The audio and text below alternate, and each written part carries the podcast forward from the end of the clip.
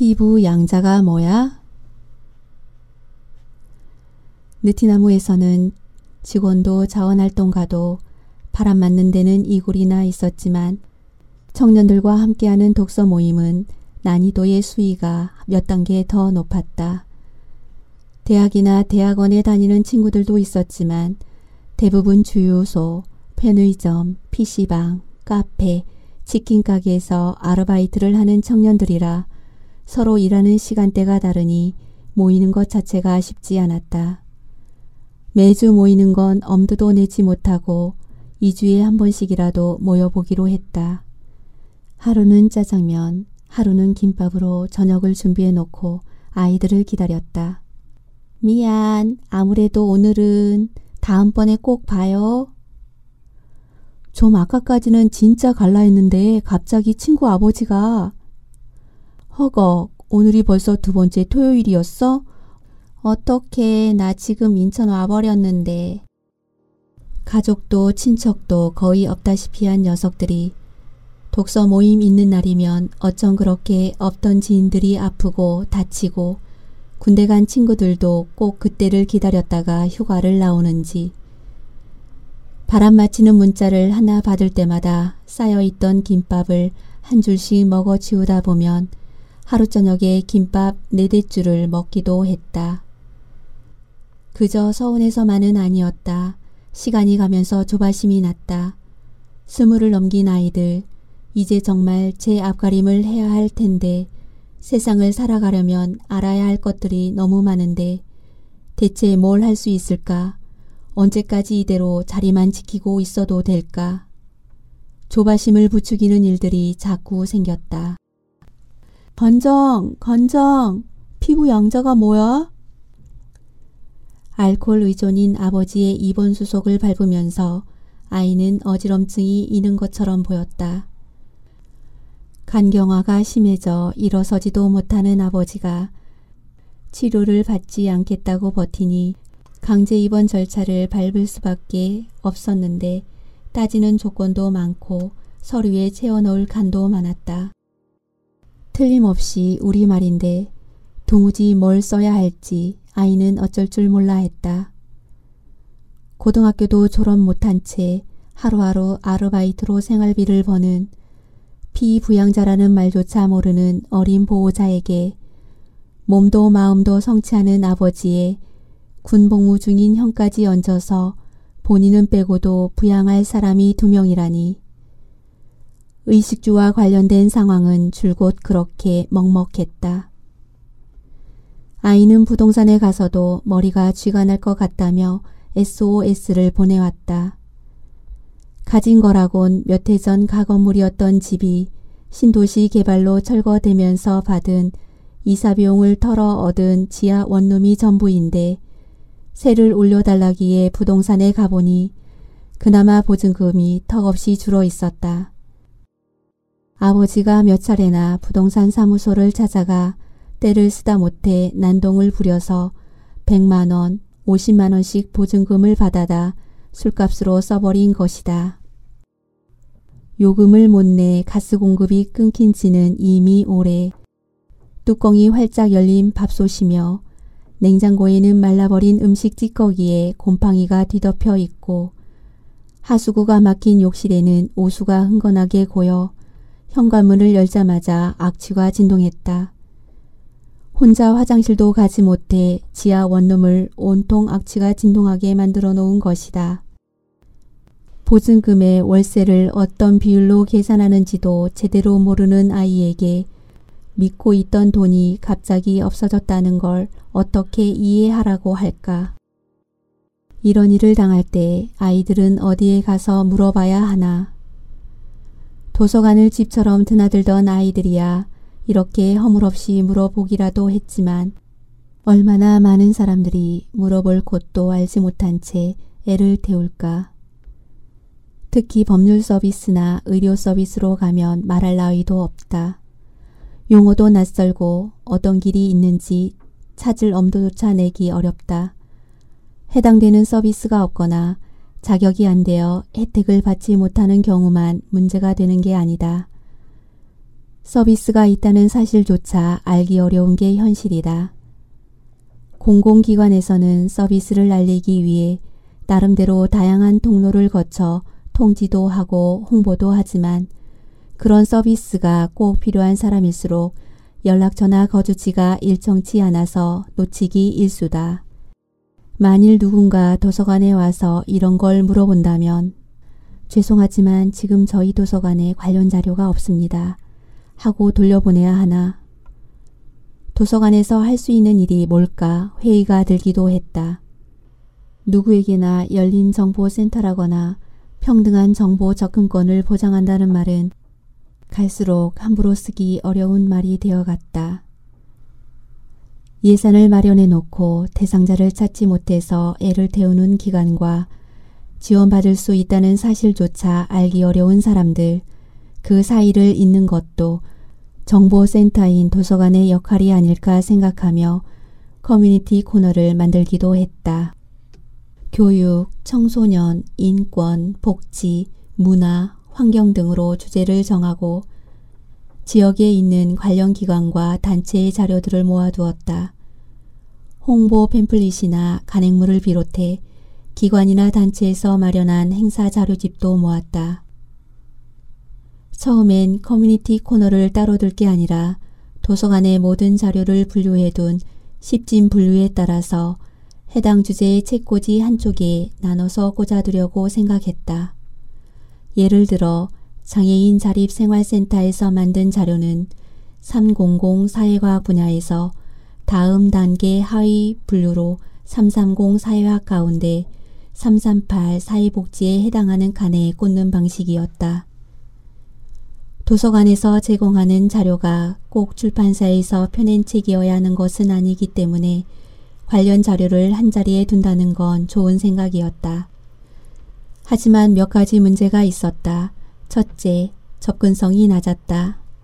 장애를 가진 사람이 외출을 하기 위해 장애인용 차량을 서비스하는 콜센터에 연락할 방법을 알아봐야 하는데 사회가 코너에 가서 338 사회복지 칸을 찾아갈 가능성은 현실적으로 아주 낮았다. 단체들이 도서관 강당에서 행사를 열기도 하니까 행사에 참석했다가 볼 수 있도록 강당으로 연결되는 통로 가까운 자리, 지역의 다양한 소식을 전하는 마을 게시판 옆에 두는 것이 접근성을 높일 수 있을 것 같았다. 자료의 형태가 너무 다양하고 유효기간이 들쭉날쭉한 것도 문제였다. 지역의 단체에서 수집한 자료들 가운데는 손바닥 크기의 낱장으로 만들어진 리플릿도 있고 20에서 30쪽으로 묶은 자료집도 있는데 다른 책들과 함께 꽂아두면 묻혀서 보이지 않았다. 세워서 꽂기도 어려웠고 심지어 자료가 손상되기도 했다. 어쩌면 하루가 다르게 변화하는 IT의 힘을 빌리는 게 훨씬 효과적일 수 있을 것 같았다. 법령이나 서비스 방침이 바뀌면 새로 자료가 만들어져야 하는데 인쇄물로 만들어진 자료를 때맞춰 교체하는 건 제한된 인력 구조에서 거의 불가능한 일이었다. 스캔을 해서 카테고리를 잘 분류해 파일을 찾아볼 수 있도록 하거나 해당 기관의 웹사이트를 연결해서 손쉽게 찾아볼 수 있는 PC를 한 대 장만하는 것이 더 낫겠다는 생각이 들기도 했다. 물론 그러려면 컴퓨터가 익숙하지 않은 사람들을 위한 이용자 교육도 마련해야 할 것이다. 가장 큰 문제는 그렇게 애를 먹이는 자료들이 정작 이용되지 않는다는 사실이었다. 도서관의 자료 정리 원칙을 그대로 쓸 수도 없는 고난이도의 자료들을 쌓아안고 온갖 궁리를 하고 도서관 안에서 이리저리 자리를 옮긴다고 해서 필요한 사람들이 그 자료를 보게 되는 건 아니었다. 그에 앞서 넘어야 할 문턱은 여전히 많이 남아 있었다. 우리는 번번이 실패와 역량 부족을 인정해야 했다. 정보센터로서 도서관이 해야 할 몫은 여전히 풀어가야 할 숙제로 남아있다. 어쩌면 앞으로도 꽤 오랫동안 진행형으로 남게 될 것 같다. 그렇게 고민은 많았지만 정보 서비스는 풀기 어려운 문제였다. 자원이 넉넉하지 않은 사립도서관에서 우리의 힘만으로 답을 얻을 수 있을 거라는 생각도 들지 않았다. 그렇다고 시스템을 갖추기 전에 필요한 사람들의 요구를 몰라라 할 수는 없는 일. 우리는 그때그때 할 수 있는 일을 할 수 있는 만큼 해 나가면서 더 나은 대안을 찾게 될 날을 기다리기로 했다. 피부양자의 뜻도 사대보험과 세금의 차이도 모르는 아이들이 방을 얻고 일자리를 구해야 하는 자립 연령이 되면서 마음이 급해졌다. 서두른다고 효과를 볼 것도 아니지만 자꾸만 서둘러졌다. 소년이 청년이 되고 손가락 마디가 굵어지고 굳은 살도 보이기 시작하는데 조바심이 날 밖에. 조바심은 반칙도 무릅쓰게 만들었다. 명색이 도서관장이면서도 책을 읽으라고 해서 읽는다면 아무것도 하지 않고 책 읽으라는 말만 하고 다닐 거라면서 좀처럼 그 말은 하지 않았는데 언제부턴가 청년들을 만나기만 하면 물어댔다. 그 책 다 봤냐? 전에 가져간 책은 가져왔고? 그러고 보면 나는 늘 그런 식이었다. 이랬다 저랬다. 유연함이라고 둘러대고 싶지만 변덕이라고 해도 할 말은 없다. 너무 늦기 전에 조금이라도 나은 방법이 있다면 어떤 원칙인들 바꾸지 못할까. 기꺼이 구박도 받고 반성도 하면서 그 방법을 선택할 것이다. 고백하자면 자발성에 대한 믿음이 흔들리기도 했다. 자발성이라는 게 모두에게 가능한 건 아니자는가. 실은 지금도 살짝 후자 쪽으로 기울어 있다. 또 언제 바뀔지 모르지만 하루에 30쪽 오토바이 위에서라도 아이들이 읽을 때까지 기다리지 못하고 틈만 나면 아이들을 불러다가 책을 읽어주기도 했다. 있는 대로 말하면 그냥 내 목소리가 들릴 만한 거리에서 나 혼자 책을 읽는 거라고 해야 할 때가 많았다. 독서 모임을 한다고 듣긴 했는데 아이들이 정말 책을 읽더냐고 궁금해하는 사람도 있었다.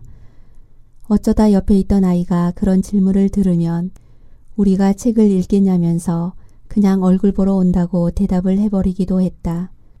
그러면서도 모임은 이어졌다. 꼬박꼬박 참석하는 아이도 있고 생각날만 하면 나타나서 존재감을 확인시키는 아이도 있었다.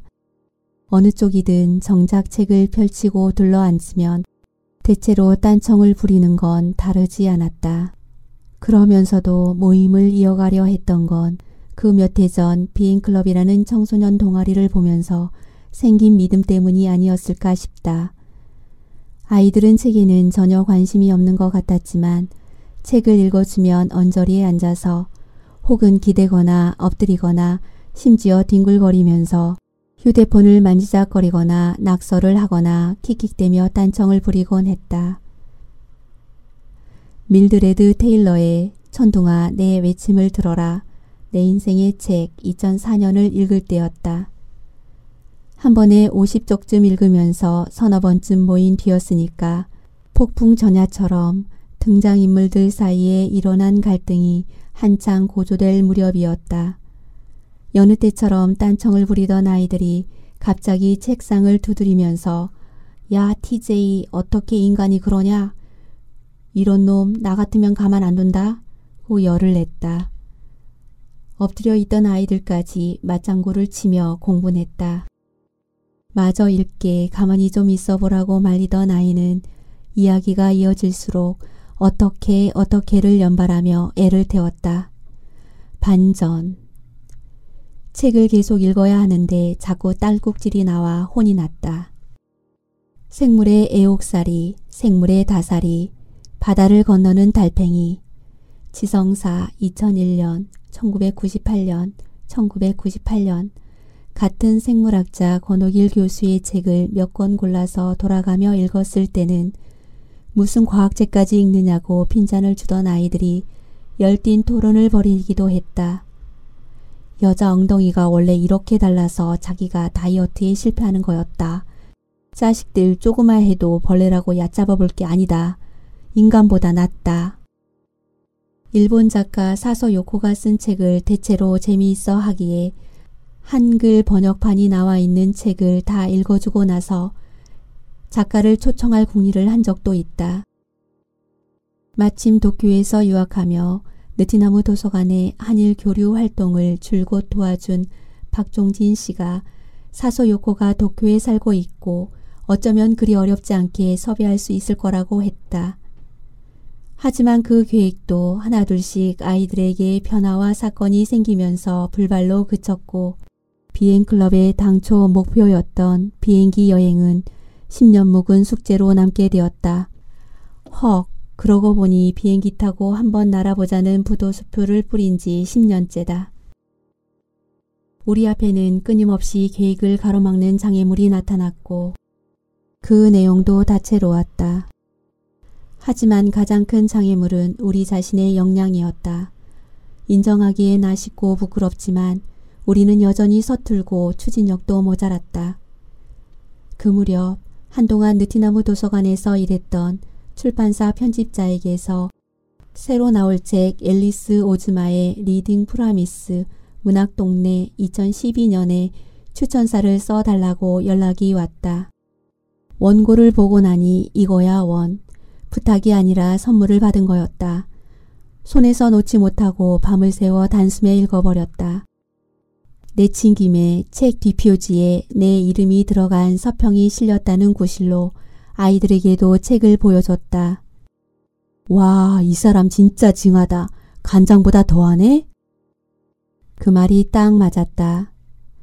Reading Promise는 정말 징하게 책을 읽어준 아버지와 딸 이야기였다. 사서 교사였던 아버지는 딸이 9살 나던 해부터 18살이 되어 집을 떠날 때까지 자그만치 9년 3218일 동안 하루도 빠짐없이 독서 마라톤을 이어간다. 잠자리에 들기 전 아버지와 딸이 함께 책을 읽는 시간은 그들의 삶을 엮어주는 끈이었다.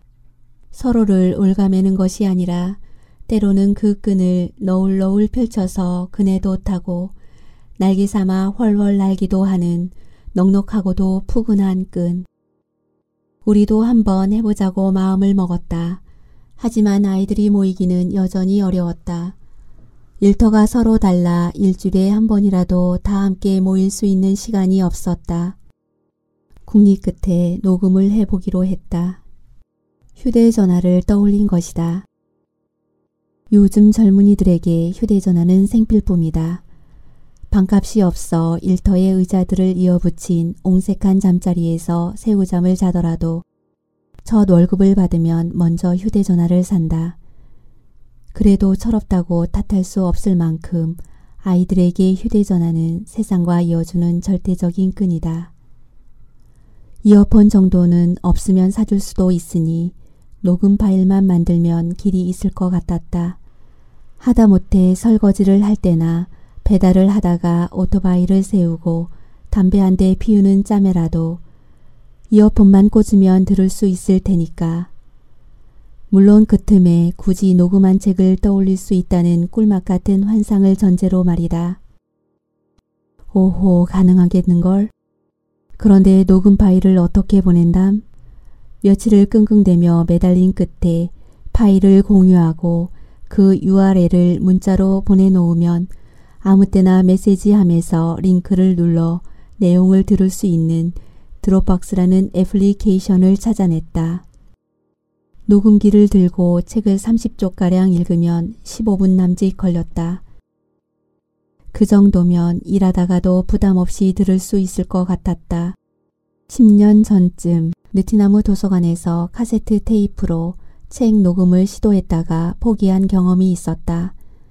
가장 먼저 맞닥뜨린 벽은 저작권이었지만 잡음 없는 스튜디오도 편집 장비도 없이 책 읽는 목소리를 알아들을 수 있게 녹음하는 것도 쉽지 않았다. 그런데 그 사이에 녹음 장비가 비교할 수 없을 만큼 발달되어 있었다. 손에 쏙 들어올 만큼 작은 녹음기 하나에도 수십 건의 책을 담을 수 있고 휴대전화기로 녹음을 해도 어지간한 소음을 다 지울 수 있는 편집 프로그램을 손쉽게 사용할 수 있었다. 문제는 시간이었다. 거짓말처럼 하루에 30분을 전화도 문자도 이메일도 받지 않고 겨우 30분을 내는 것이 힘들었다. 주변에 늘 사람이 많다는 것도 낭독 녹음에는 심각한 장애 요인이었다. 몇 달 못 가서 나는 그 마라토너 부녀에게 두 손을 들고 말았다. 언제든 미국에 가게 되면 오즈마 부녀를 꼭 한번 찾아가 만나보고 싶다. 대체 그렇게 징하게 책 읽기를 지속할 수 있었던 사람들은 어떤 눈빛을 가졌는지 보고 싶다.